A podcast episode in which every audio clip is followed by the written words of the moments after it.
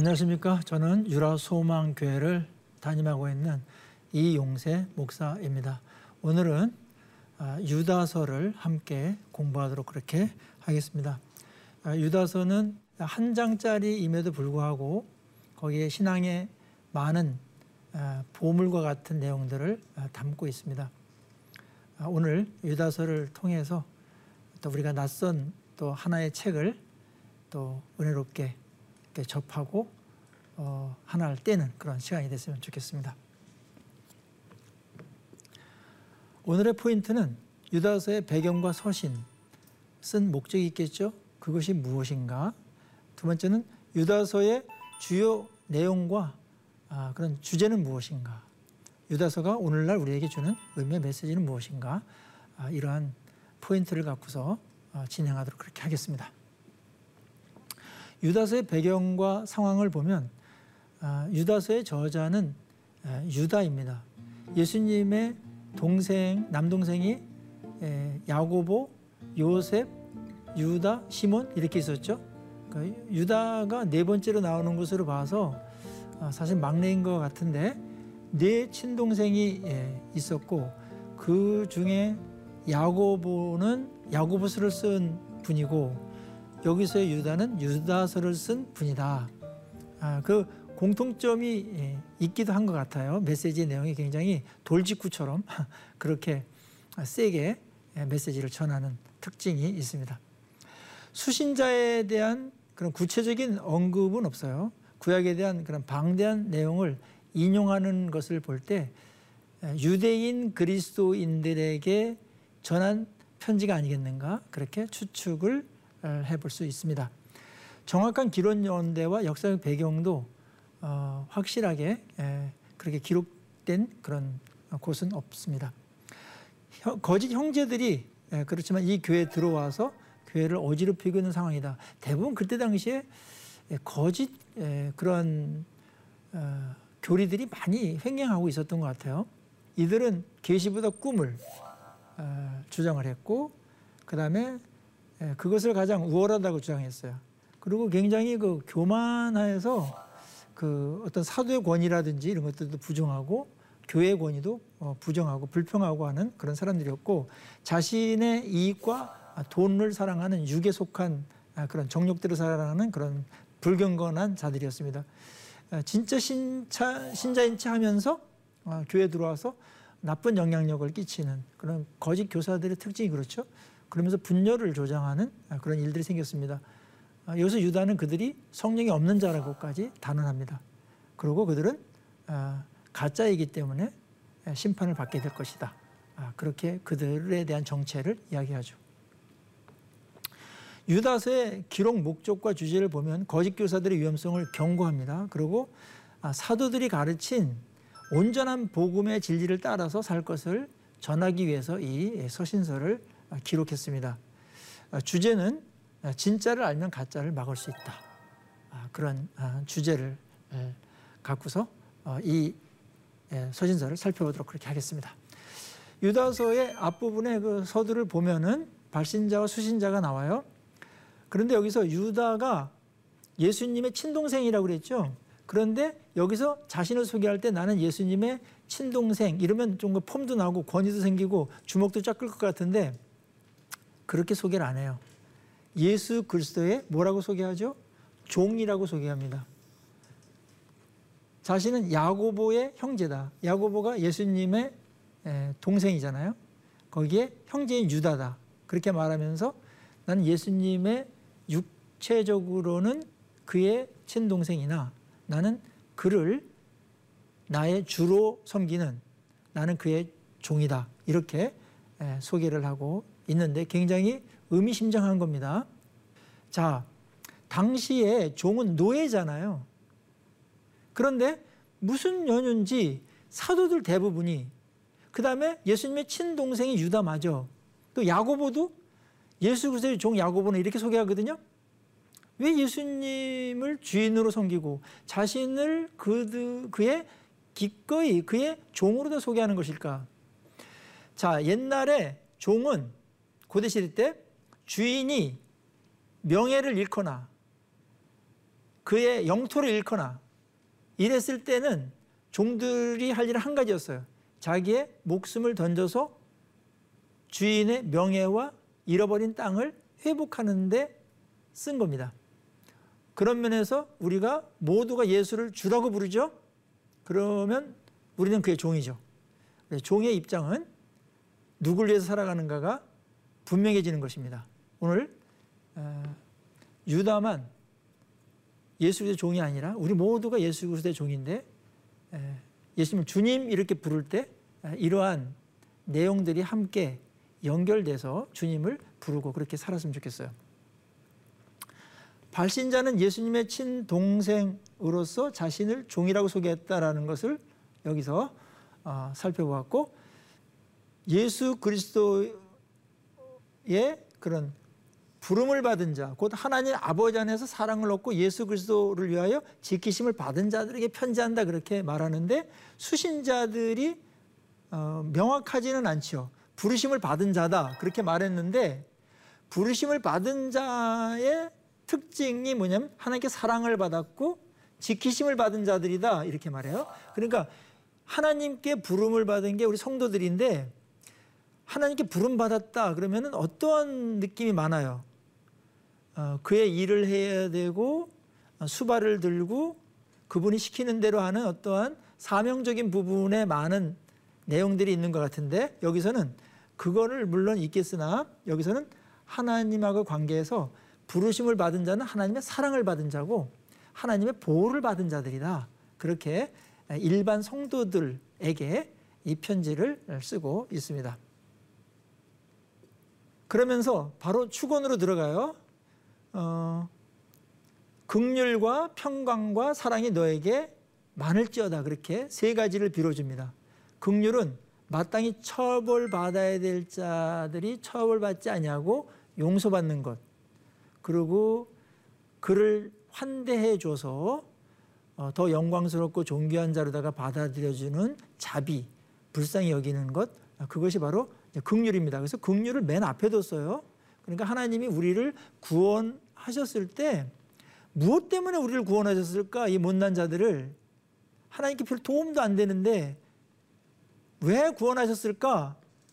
그랬을 때 많은 학자들이 하나님의 긍휼하신 마음 때문에 그랬다 그렇게들 이야기합니다. 그러니까 우리가 긍휼을 받았다라는 것은 엄청나게 정말 중요한 부분이고 축복 중에 축복이라고 볼 수가 있겠고, 평강은 긍휼을 얻은 자에게 오는 내적인 평화이죠. 하나님하고 긍휼을 받아서 평화로운 관계가 된 거고, 그 다음에 사랑은 하나님께서 우리 향해서 주신 애정과 열심, 우리를 도우시는 그 모든 것들을 사랑이라고 이렇게 표현하고 있습니다. 자, 편지를 쓴 이유 보죠. 믿음의 도를 위해서 힘써 싸우라는 그런 편지를 쓴 이유와 목적 한 부분을 이야기합니다. 사랑하는 자들아, 우리가 일반으로 받은 구원에 관해서 내가 너에게 편지하려는 생각이 간절하던 차에, 맨 처음에는 일반적인 구원론에 대해서 쓰려고 그랬어요. 정통적인 구원이란 뭔지, 구원 어떻게 지켜야 되는지 이걸 쓰려고 그러다가 이 교회의 공동체에 갑작스런 문제가 생겼어요. 거짓 교사들이 침투해 들어와서 교회를 어지럽게 만든 거거든요. 그래서 편지 내용을 바꿨다. 성도에게 단번에 주신 믿음의 도를 위하여 힘써 싸우라는 편지로 너희를 권하여야 할 필요를 느꼈다. 여기서 믿음의 도라는 것은 사도들이 전해준 예수 그리스도와 복음의 말씀을 이야기합니다. 믿음의 도를 어지럽게 하는 자들에 대해서 많은 부분을 얘기해요. 가짜들의 특징이 뭔가? 오늘 이런 시각으로다가 유다서를 좀 보면 좋겠어요. 여기서부터는 그 어떠한 그 진품이 있으면 그것을 감별하는 감별사가 있죠. 위패 감별사도 있고 보석 감별사도 있죠. 보석이 진짜인지 가짜인지를 감별해내는데 가짜의 특징들, 그때 당시에 있었던 그것들을 오늘 이야기해요. 성도들에게 그것이 지금 필요하니까. 그 다음에 진짜는 뭐냐, 진짜의 특징은 뭐냐, 이거를 또 가르쳐줘요. 그래서 가짜의 특징을 알게 하고 진짜를 알게 함으로 인해서 짝퉁과 거짓된 것, 가짜들을 분별해내도록 하는 그런 두 가지 내용을 갖고서 유다는 이 편지를 진행시키고 있습니다. 이들이 가만히 들어온 몇 사람이 있었는데 그들은 경건하지 않아요. 은혜를 방탕으로 여겨요. 그 다음에 주 예수 그리스도를 부인하는 자다. 뭐 적그리스도죠. 예. 이런 자들이 들어와 있기 때문에 이들과 싸워야 된다. 그러니까 진리 싸움에, 영적인 싸움은 결국은 진리 싸움이기 때문에 성도들이 가만히 있으면 안 되는 거죠. 물리쳐야 됩니다. 참된 진리 갖고서 싸워야 될 그런 급박한 상황이 있어서 그래서 가만히 있지 말고 이것을 대적해야 된다. 과거에도 거짓 신자들은 이 판결을 받았다.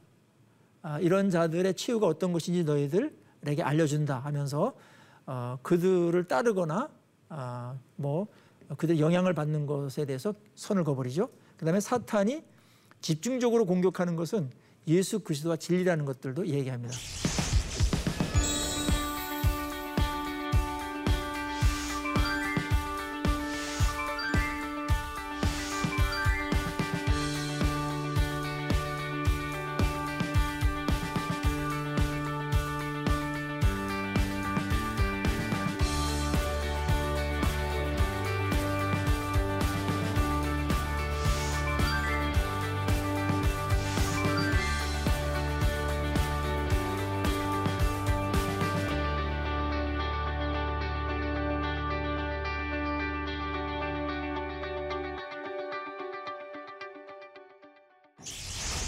자, 그럼 불의한 자들을 한번 알아보죠.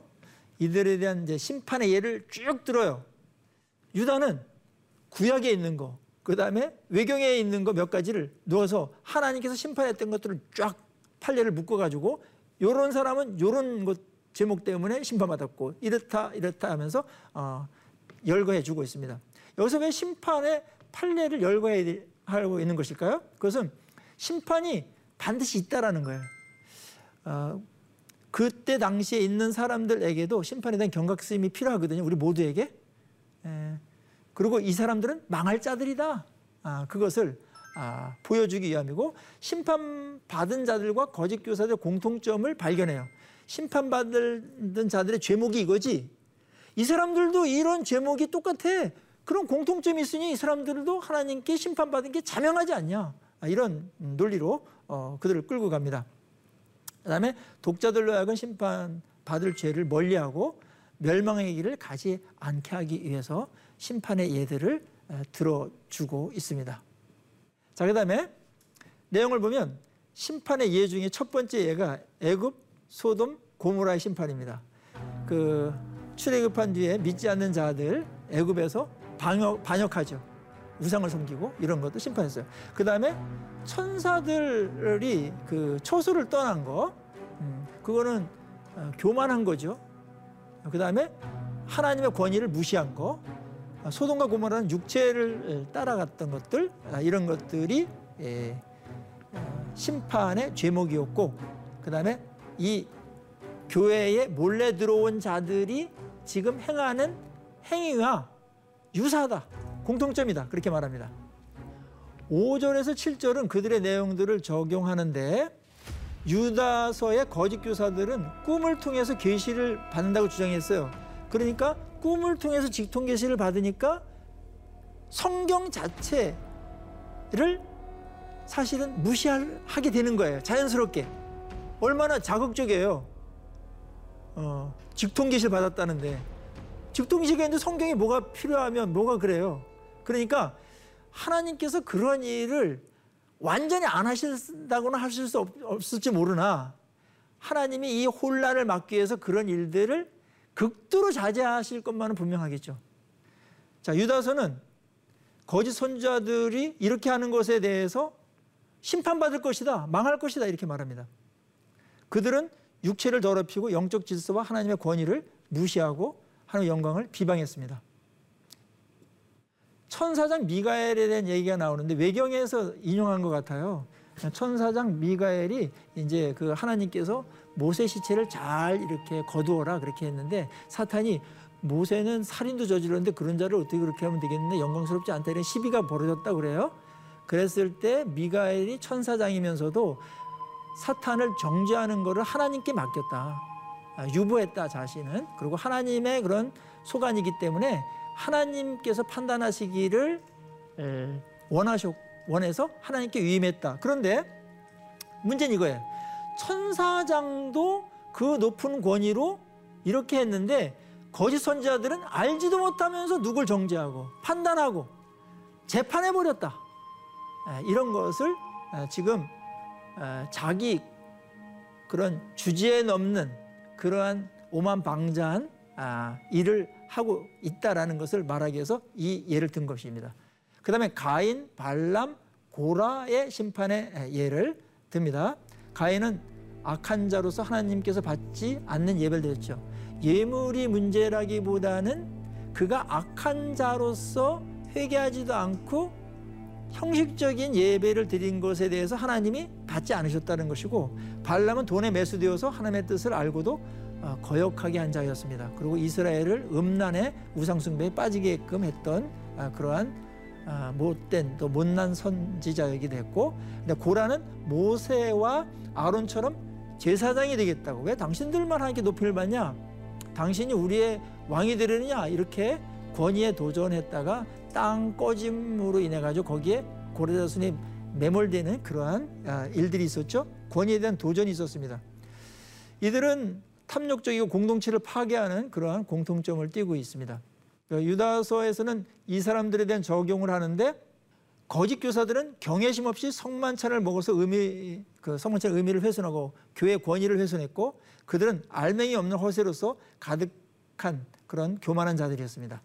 그 다음에 에녹에 대해서 이야기를 해요.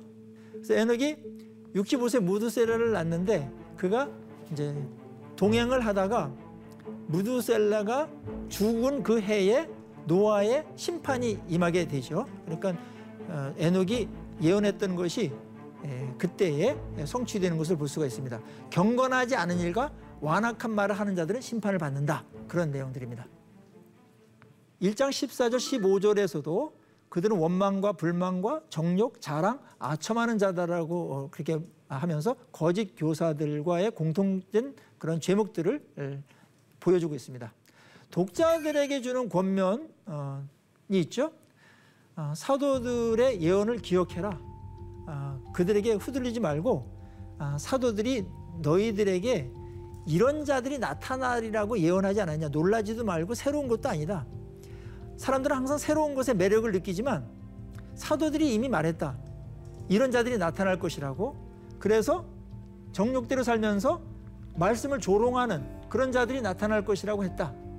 그러니까 예고한 것이 나타났기 때문에 당황하지도 말고 신비롭게 생각하지도 말아라. 그렇게 이들을 안심시키고 붙잡아 놓고 있습니다. 거짓 교사를 분별하는 세 가지 특징을 제시하는데, 거짓 교사는 분열을 일으킨다. 이거는 굉장히 중요한 그 분별 기준 중에 하나입니다. 성령은 하나 되게 하는 영이시죠. 성령께서 하나 된 것을 심지어 지키게 하라. 그렇게 에베소서에 나오지 않습니까? 사탄은 분열시키는 영이죠. 예. 물론 이단하고는 우리가 분열하고 이단하고는 우리가 같이 갈 수 없어요. 그거는 분별력이죠. 그러나 같이 부족하지만 예수를 믿는, 같은 성경을 믿는 그런 구원받은 자 교회 안에서 분열을 일으킨다라는 것은 그거는 이적 행위랑 다름이 없는 것입니다. 그리고 두 번째 이들의 특징은 육에 속한 자였어요. 육적인 그런 자연인의 본능만 있었지 성령에서 통제를 받는다든지 성령의 거룩하고 아름다운 그런 속성이나 소욕이 나오질 않았어요. 거짓 교사는 그래서 성령이 없는 자다 이렇게 단정을 했고, 성령이 없다라는 것은 넌크리스찬이다 그 말입니다. 가짜 신자다, 짝퉁이다, 유사 신자다 그렇게 이야기하는 거죠. 거짓 신자, 짝퉁을 구별한 다음에 이제 진짜가 뭐냐, 진짜를 어떻게 살아야 되는가에 대해서 이야기하는데, 이건 굉장히 중요합니다. 믿음 위에 자신을 세우고 성령으로 기도하고 하나님의 사랑 안에서 자신을 지키고 긍휼을 기다리라, 네 가지 정도를 이야기하는데, 우리가 성도가 바람직한 신앙생활, 참된 길, 진짜의 길을 걸어가는 진짜 성도가 진짜를 추구하는 것이 무엇인가를 여기서 간단하지만 명료하게 제시하고 있습니다. 경건한 신앙을 위한 권면 네 가지 잠깐씩 살펴볼게요. 거룩한 믿음에 자신을 지켜라. 우리가 믿음의 생활을 한다 할 때 믿음의 대상이 있잖아요. 믿음의 대상이 예수 그리스도와 말씀이거든요. 거기에 기반을 두고 기초를 둬서 우리의 신앙생활, 우리의 공동체를 세워가라고 하는 것입니다. 기초가 중요하죠. 그래서 예수님께서 산상수훈 결론 부분 마태복음 7장 후반부에서 지혜로운 자와 어리석은 자, 모래 위에 세운 자와 반석 위에 세운 자를 이야기하면서 산상수훈을 끝내지 않습니까? 오늘 유다도 이 부분을 강조하는 거예요. 기초가 중요하다. 무슨 기초 위에 우리를 세우는가? 예수 그리스도와 진리의 말씀 위에 기초를 세워서 우리의 신앙생활을 하고 공동체를 세워라, 그렇게 말하고 있고, 두 번째가 성령으로 기도하라입니다. 성령으로 기도한다라는 것이 애매할 수 있는데, 자, 그럼 성령과 반대되는 게 뭘까요? 욕심으로 하는 것이에요. 성령의 소욕은 욕심을 거스르고 욕심은 성령을 거스려요. 둘은 원수가 돼요. 그래서 성령으로 한다라는 것은 욕망을 이기고 새로운 하나님의 소욕이 있어요. 거룩하고 깨끗하고 아름다운 소욕이 있어요. 그거로 다 가라는 것입니다. 특별히 말씀의 원리와 하나님의 뜻과 그 방향을 붙들고 기도하게 되죠. 그 다음에 기도의 내용과 태도, 모든 것들이 좋아지겠죠. 그리고 하나님께 몰입하게 됩니다. 그 다음에 기도의 표현이나 기도의 자세도 아주 아름답게 되죠. 그것이 성령으로 기도하라는 내용이고, 세 번째는 하나님의 사랑 안에서 자신을 지켜라. 하나님이 우리를 사랑함으로 지켜줘요. 우리가 손 쓸 수도 없는 곳은 하나님에게 절대적으로 맡겨야 돼요. 물론 다른 분들도 맡기지만 하나님께서 우리를 사랑하고 하나님의 다스림의 원리에 우리가 적극적으로 협조하는 것, 그것이 우리에게 필요한 것이죠. 하나님의 사랑이 있으나 우리가 말씀에 의해서, 하나님에서 우리가 해야 될 것들로다가 우리를 지키라고 그렇게 이야기합니다. 네 번째는 긍휼을 기다려라. 이거는 마지막 날에 성도들에게 베푸는 긍휼하심인데, 우리가 마지막 날 예수님 심판자를 만날 때 우리가 하나님 앞에 어떤 말을 맨 먼저 할 것 같아요? 저 같으면 하나님 저를 긍휼히 여겨주십시오, 이렇게 말할 것 같아요. 지금도 긍휼히 여기어서 여기까지 왔으나 마지막 최종적인 긍휼을 얻은 다음에 하나님의 영광에 들어가겠죠. 그날을 기다리면서 오늘을 싸우며 하나님을 의지하고 우리가 해야 될 신앙의 본분을, 말씀을 붙들고 가라고 격려하고 있습니다. 믿음이 약한 자들도 긍휼력이라고 말해요. 이 거짓 교사들에게 유혹과 미혹을 당해가지고 의심하는 자들이 있겠죠. 그런 자들을 정죄하거나 내치지 말고 긍휼히 여겨라. 그럴 때가 있다. 그 다음에 조금 더 들어간 사람들, 불 가운데 있는 자, 정욕과 죄에 빠진 자들인 것 같아요. 이런 자들도 포기하지 말고 끌어내도록 해라. 그 다음에 거짓 가르침과 죄에 오염되지 않도록 그 거짓 교사를 따르는 자들, 거기에 핵심 멤버들, 이런 사람들도 긍휼히 여기되 조심하면서 해야 된다. 왜냐하면 전염될 수 있고 오염될 수 있으니까. 이렇게 거기에 관여된 사람들을 긍휼히 여기면서 그들을 끄집어내고 보호하라고 이렇게 이야기를 합니다. 마지막은 속령입니다. 아주 장엄한 속령으로 마무리하는 것이 유다서의 또 다른 매력이고 특징이에요. 능히 너희를 보호하사 거침이 없게 하시고 너희로 그 영광 앞에 흠이 없이 기쁨으로 서게 하실 이 구원에 대한 부분을 보면서 구원하신 그 하나님을 찬양하고 있죠. 곧 우리 구주 홀로 하나이신 하나님께 우리 주 예수 그리스도로 말미암아 영광과 위엄과 권력과 권세가 영원 전부터 이제와 영원토록 있을지어다. 아멘 하면서 끝납니다. 자, 우리 삶에 적용할 점이 있겠죠. 첫째는 예수 그리스도는 나에게 누구인가입니다. 과연 그는 나의 진정한 주인인가? 이 부분을 굉장히 기본적이지만 하나의 전제와 같고 신앙의 본질과 맞닥뜨리는 부분이기 때문에 늘 점검하고 가야 될 부분입니다. 두 번째는 유다서는 거짓 교사들에게 심판이 있을 것을 알려줬습니다. 심판을 인식하는 것은 오늘을 사는 우리에게도 굉장히 큰 영향을 주겠죠.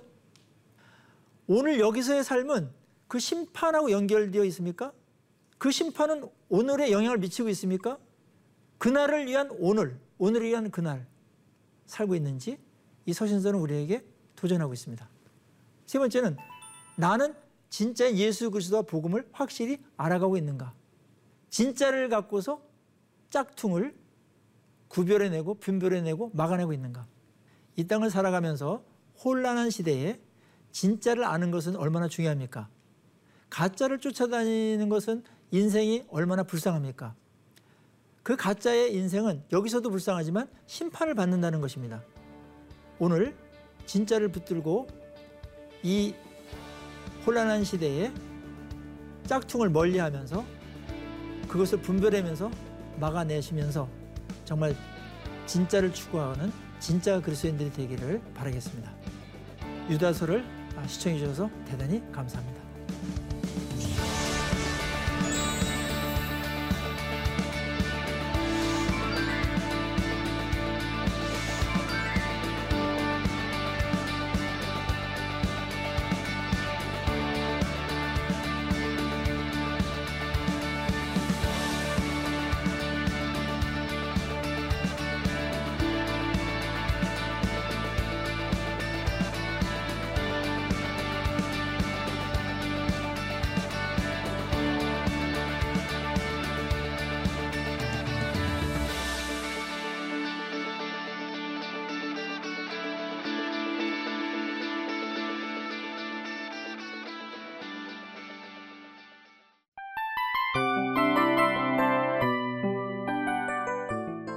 이 프로그램은 청취자 여러분의 소중한 후원으로 제작됩니다.